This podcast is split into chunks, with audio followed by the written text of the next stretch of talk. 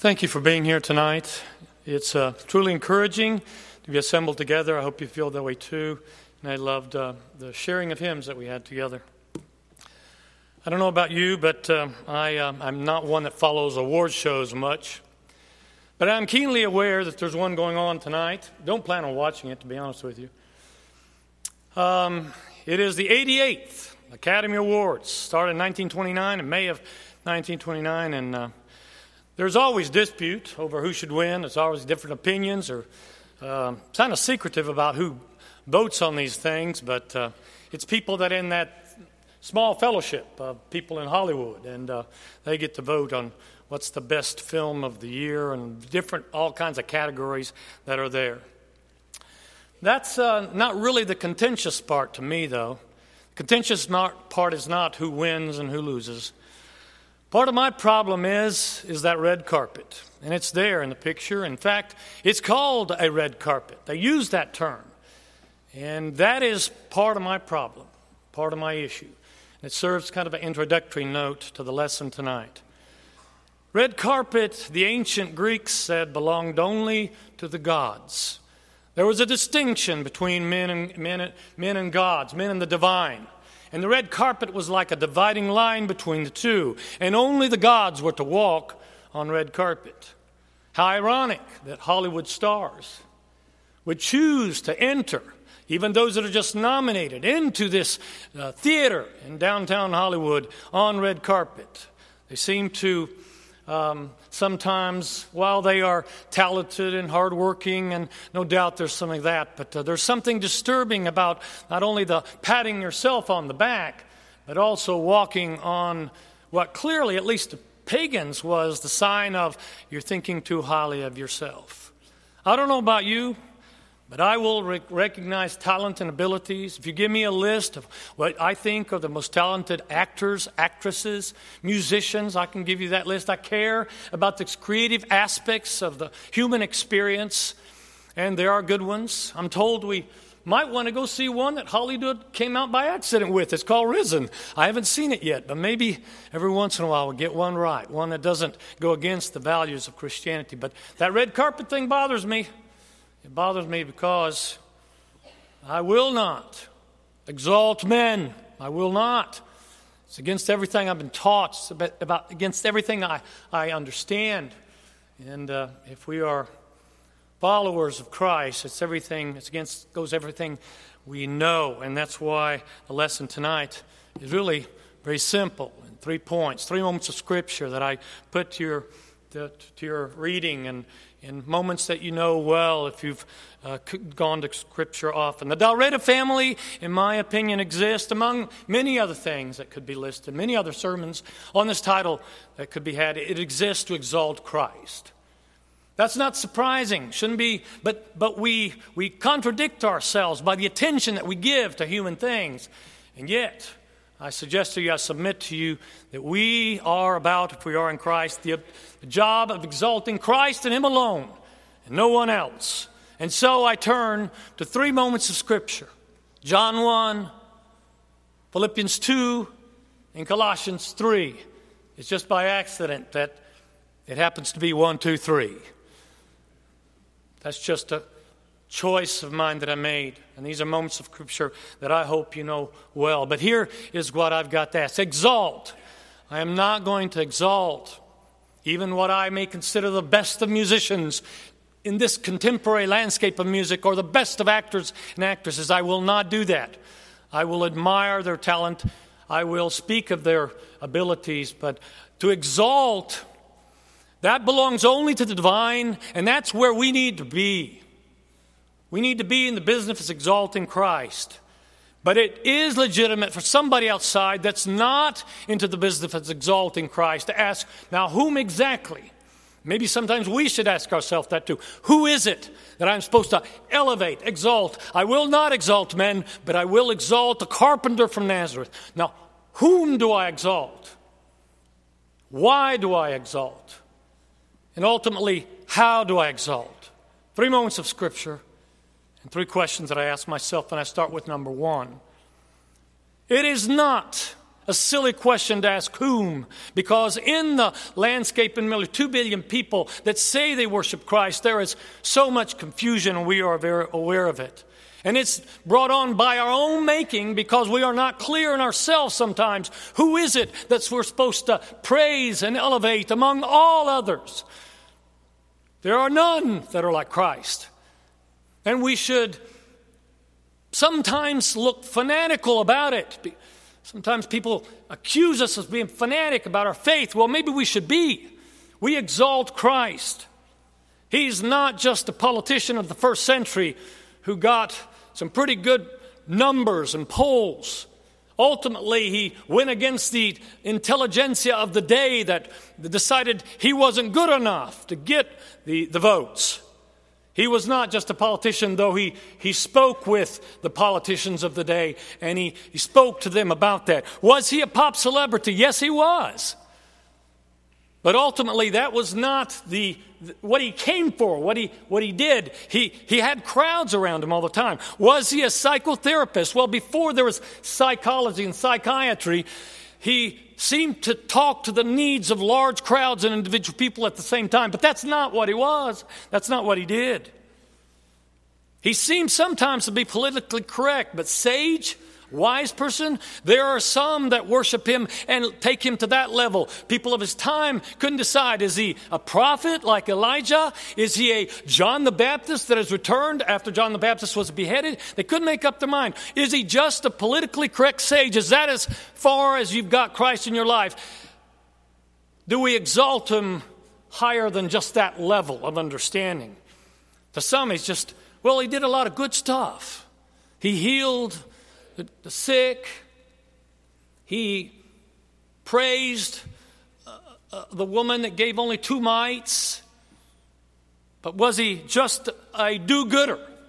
Anemic means without much else to him. There are some that say that they follow Christ, but they follow a Christ that's no better, no more than that, because they fail to exalt him in everything they do and in all occasions. There are a lot of people that would want Christ as their next door neighbor. They don't want to live by, they'd like to live by somebody like him, but, but was he just a good next door neighbor? Well, of course he wasn't. Who is it that we're supposed to exalt? Exalt whom? That's the question. So I turn to one of the later Gospels and his prologue, his preamble of the Gospel of John, written in the 90s, and it goes like this. And you can read the ESV version right behind me. In the beginning was the Word the Word was with God, and the Word was God. He was in the beginning with God. All things were made through him, and without him was not anything that was made made. In him was life, and the life was the light of men. The light shines in the darkness, and the darkness has not overcome it. There was a man sent from God whose name was John, and he came as a witness to bear witness about the light that all might believe through him. He was not the light, but he came to bear witness about the light. The true light, which gives light to everyone, is coming into the world. He was in the world, and the world was made through him, and yet the world did not know him. He came to his own, and his own people did not receive him. But all who did receive him, who believed in his name, he gave the right to become children of God, who were born not of blood, nor of the will of the flesh, nor of the will of man, but of God. If I were to begin a gospel, it would not be this way. Because automatically the reader is kind of thrown into some depths. You and I are, even that, though we know this prologue, have heard it probably all our life, but we are thrown into the depths. He does not start with the simple to get more complex. He starts immediately with very complex, and you got to be on board and you got to be listening. Listen, he wasn't just a do gooder. The one we exalt, the whom, he was this wide and this deep, and you got to be ready to, to go profound on this. And if you're distracted or superficial in your understanding and in spirituality, you're probably going to miss it from the first verse. He was the Word. John does not begin with areas of agreement. He's not waiting for you to raise your hand. We're not taking a poll here over he was. John walked and talked with him for three years. John, from his later age, writes these words and he says, You're going to be with me on board now, immediately or not. He confronts the reader, confronts you and me with immediately with the most demanding and potentially divisive message. He was the Word. How are you going to vote this up or down? If it's down, you might as well not read any more of what I have to say about it, what his teachings were, what his life was. He was the Word. He asks commitment from the very beginning. Do you understand whose life, whose biography I'm about to tell you about? This is earth shaking. This is demanding. This is not casual. And we should not live our Christianity out in a casual way. He says nothing about his birth, his childhood. He lets the other Gospels, Matthew, Mark, Luke, and John, do that. Matthew, Mark, and Luke. He doesn't need to do that. But he starts in the beginning of time. In the beginning was the Word. That takes you to the beginning, to Genesis chapter 1. Same words. He says the word Word. And to the audience of that time, of the late first century, well, there were the Jews, and they saw that word as a very powerful word. It was the active power of God. God spoke, and the sun was in place. God spoke, and there was the ocean. That word is powerful. Coming from a Jewish point of view, coming from a pagan Greco Roman point of view, it, it meant in the schools of philosophy of the time an impersonal force that gave order to the universe.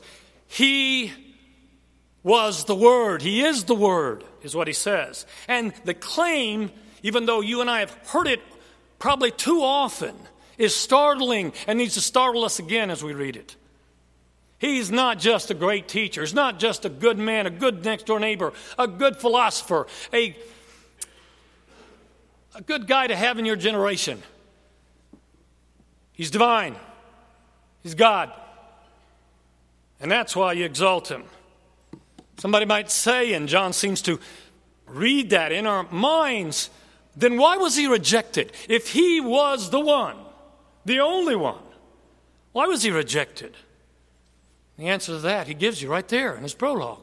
He was rejected by his own creation, much like Adam and Eve, who were not atheists. They walked and talked with God in the garden, and yet they willingly choose to disobey. Wow.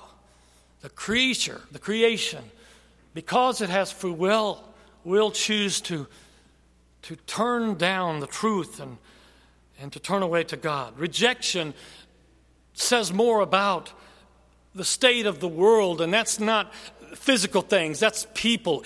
The rejection of God, when we reject God, when we take God only in part, when we decide not to quite exalt Christ, I think we'll treat him like, like a good prophet, a powerful speaker, whatever we want, then we are rejecting him. And it says more about us than it does about him. That doesn't diminish Christ, it diminishes us and our understanding and our intelligence and our spirituality.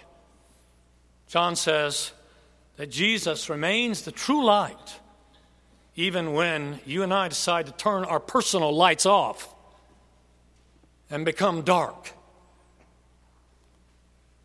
Not all would turn their backs on him, though. I want to make sure that as I look at John 1 with you consider the deep thoughts here, that we understand that one of the functions of this congregation, of ourselves as living in this time, is not all will turn the lights off, turn off God. That's why John writes another gospel. There were already three. Why do we need four? He writes it and he says the word believe repeatedly more than 80 times, 98 times during his gospel, that those who are receptive might believe. And that's why you and I do what we do. We're here to share our faith with others so that those who will listen might believe. We're, though, we're here for those.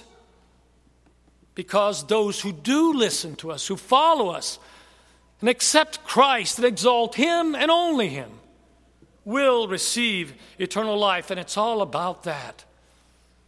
My life will have meaning, I think, in God's eyes if I bring one person to eternal life that was destined for perdition. So I ask myself, I'm not asking you, I'm asking myself, does knowing that He was the Word make any difference at all? No, ask yourself that. He was the Word. Whom do I exalt? He was the Word. Nothing in this world is more significant than that. Nothing. Those Hollywood stars that come home with statuettes tonight will be sorely tempted to think they've reached the, the pinnacle of their artistic life. And artistic may be the right word, but it's not the pinnacle of their life. And I hope that they will have the wisdom to understand that. Nothing in this world is as significant as exalting Christ. Nothing in the world matters as much as knowing Him and who He truly was and all those watered down bad imitations of Christ that are suggested to us by various sources, confused and intentional sources that want to muddy up the water for you and I so that we do something less than exalt Him. They're wrong. They're wrong. John says a few more things, and I abandon him. Verse 14 and following The Word became flesh and dwelt among us, and we have seen His glory glory as of the only Son from the Father, full of grace and truth. For from this fullness we have all received grace upon grace. For the law was given through Moses, grace and truth came through Jesus Christ. No one has ever seen God, the only God, who is at the Father's side. He has made him known. I read the whole section, but I want to mainly focus on those first words that are placed there in red. Whom am I supposed to exalt? the Word who became flesh and dwelt among us. The Word who became flesh, that's an oxymoron. It's the term oxymoron is a Greek word that means both dull and sharp at the same time. It's like the words in English bittersweet or jumbo shrimp or cruel kindness. Those are all oxymorons, but this is the oxymoron of them all. God became flesh. That's a contradiction in terms. It's a contradiction to say God became flesh, but that's exactly what happened. It's exactly what happened. Flesh is something that you can pinch, you can touch. It's so blunt, it's so coarse, it seems, to apply to the divine. But that's what John wants you to recognize. Not just check off, you read it, you understand it. He's not 50% human and 50% divine. He's 100% human. He was 100% divine, still is, always has been. He experienced humanity to the fullest. So he stumbled and he was exhausted and he cried and he felt disappointment and pain and grief and loss and hunger and thirst and all those things that you and I experience in the human life. He was really tempted. That's what Hebrews 4:15 says. If I had more time, we'd go there, but maybe you know that verse. He was tempted, and I find evidence of that because in the Garden of Gethsemane, he looks up to God the Father and he says, Father, if it's your will, can we skip this cup? Will you remove this cup from me? He's talking about the cross and what he was going to have to endure on the next day. The Word became flesh and he lived, dwelt among us. The term there means he pitched his tent among us. If you're a Middle Eastern person and you've done a lot of living in tents, you understand that concept. In our terms, he moved into our neighborhood. He bought the house next door to where you live. He's been there changed address. His previous address was in heaven. He came down here and he got dirty. And he allowed us to see him, to see the glory of God as manifested through him. So here is the moral of it all in the human being Jesus. Humanity witnessed, past tense, witnesses, present tense, will continue to witness if you're looking for them in Scripture and the witnesses that saw him. The presence of God. And that's why I exalt Christ, because he's more than just a good man. Why should I exalt him? Why? The Dalraida family exists to exalt Christ. Philippians 2 is where I go. And the why is because our faith, followers of Christ, disciples of Christ, as you may be tonight, we don't do things the way the world does. Christianity celebrates going against the grain of the understanding of the world. Always has, always, always will. We celebrate humility. So he came, but he didn't walk on a red carpet. He came and he walked the dusty roads of Galilee. That's where he went. Humus is the origin of the word humility. It means earth. He had sandals and he walked on dusty roads, not on red carpet. Philippians chapter 2, I'm going to read it in just a second, but before you come to it, in my encouragement tonight, as you look for, now why do I exalt him? Why? I exalt him, Christ, because he humbled himself for us. And another thing I find in Philippians 2, in that beautiful hymn, that it's about five verses of gorgeous theology and hymnology.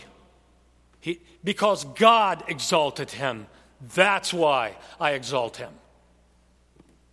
So here it is.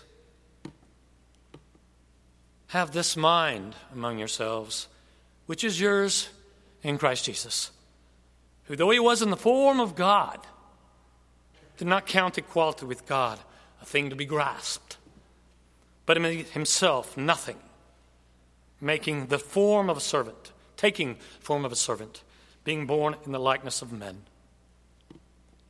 And being found in human form, he humbled himself to becoming obedient to the point of death, even death on a cross. Therefore, God has highly exalted him and bestowed upon him the name that is above every name, so that at the name of Jesus every knee should bow in heaven and on earth and under the earth, and every tongue confess that Jesus Christ is Lord to the glory of God the Father. Theologians have broken this gorgeous five verses of what is poetry in the book of Philippians and have broken it down into, well, a, a hymn. And it doesn't need repeating, but here it is. He existed in the form of God. He regarded not equality with God a thing to be grasped, but he emptied himself, taking on the form of a bond servant. And he humbled himself even to the point of a cross becoming obedient even unto death, even to the point of a cross. And the result of this ultimate act of humility on the part of God, His Son, is that God the Father exalted him. And that's why I am to exalt him. That's why I exalt him and no one else. Lastly, how? How? The Dalraida family exists to exalt Christ. How do you do that? What's it look like? So I turn my last moments to Colossians 3. And this is the text. Colossians is a letter that has four chapters and divided kind of a two theological chapters and two practical chapters. And chapter 3 is where the rubber meets the road, it's where the practical, and Paul is trying to answer to the Colossians who are having trouble with heresy. He tells them, Now, this is how you do this thing that we do. This is how. How it works out practically. And what you got to do is you got to stop mixing it up. There are things that we got to put off and this is, there are things we got to put on. And you can't mix and match. And your attempts to do that, as we still try to do it today, prevent us from exalting Christ. We can't mix it. We gotta stop straddling fences, trying to do three quarters what will it make us exalt Christ, and one quarter, well, that which won't. We'll be, we'll be permanently unsuccessful if we don't put down on the changing room of our personal floor all the clothes that we were supposed to leave in baptism on the changing room and pick up the clothes that Christ has bought for us and put those on and nothing but those. And now the reading. If then you have been raised with Christ, seek the things that are above, where Christ is, seated at the right hand of God. Set your minds on things that are above, not on things that are on earth. For you have died, and your life is hidden with Christ in God. When Christ, who is your life, appears, then you also will appear with him in glory. Put off, put to death, therefore, what is earthly. Sexual immorality, impurity, passions, evil, desire, and covetousness, which is idolatry. On account of these, the wrath of God is coming. In these you too once walked when you were living in them. But now you must put them away anger, wrath, malice, slander, obscene talk from your mouth. Put off. Do not lie to one another, seeing that you have put off the old self with its practices and have Put on the new self, which is being renewed in knowledge after the image of its creator. Here, there's no Greek and Jew, circumcised, uncircumcised, barbarian, Scythian, slave free. Christ is all and in all. You need to put on. Put on then, as God's chosen ones holy and beloved, compassionate hearts, kindness, humility, meekness, patience, bearing with one another, and if one has a complaint against another, forgiving each other, as the Lord has forgiven you, so also you must forgive. Above all these things, put on love, which binds everything together in perfect harmony. I think I could do this exalt Christ thing a lot better if I just retreated to a monastery a thousand feet up in the air. But we're not supposed to. We're supposed to do it here in Montgomery, wherever your hometown is. And we'll wake up tomorrow morning. That'll be another opportunity to shout Christ from the mountaintops of our life and exalt Him and only Him right where we live. We can't retreat to a monastery. We got to bring the monastery down here to a lost and dark world. And the way that we do that is by putting on the right things in our attitudes and thinking and putting off the things that prevent us from fully exalting Him. Nothing but the blood of Jesus. Nothing but the blood of Jesus.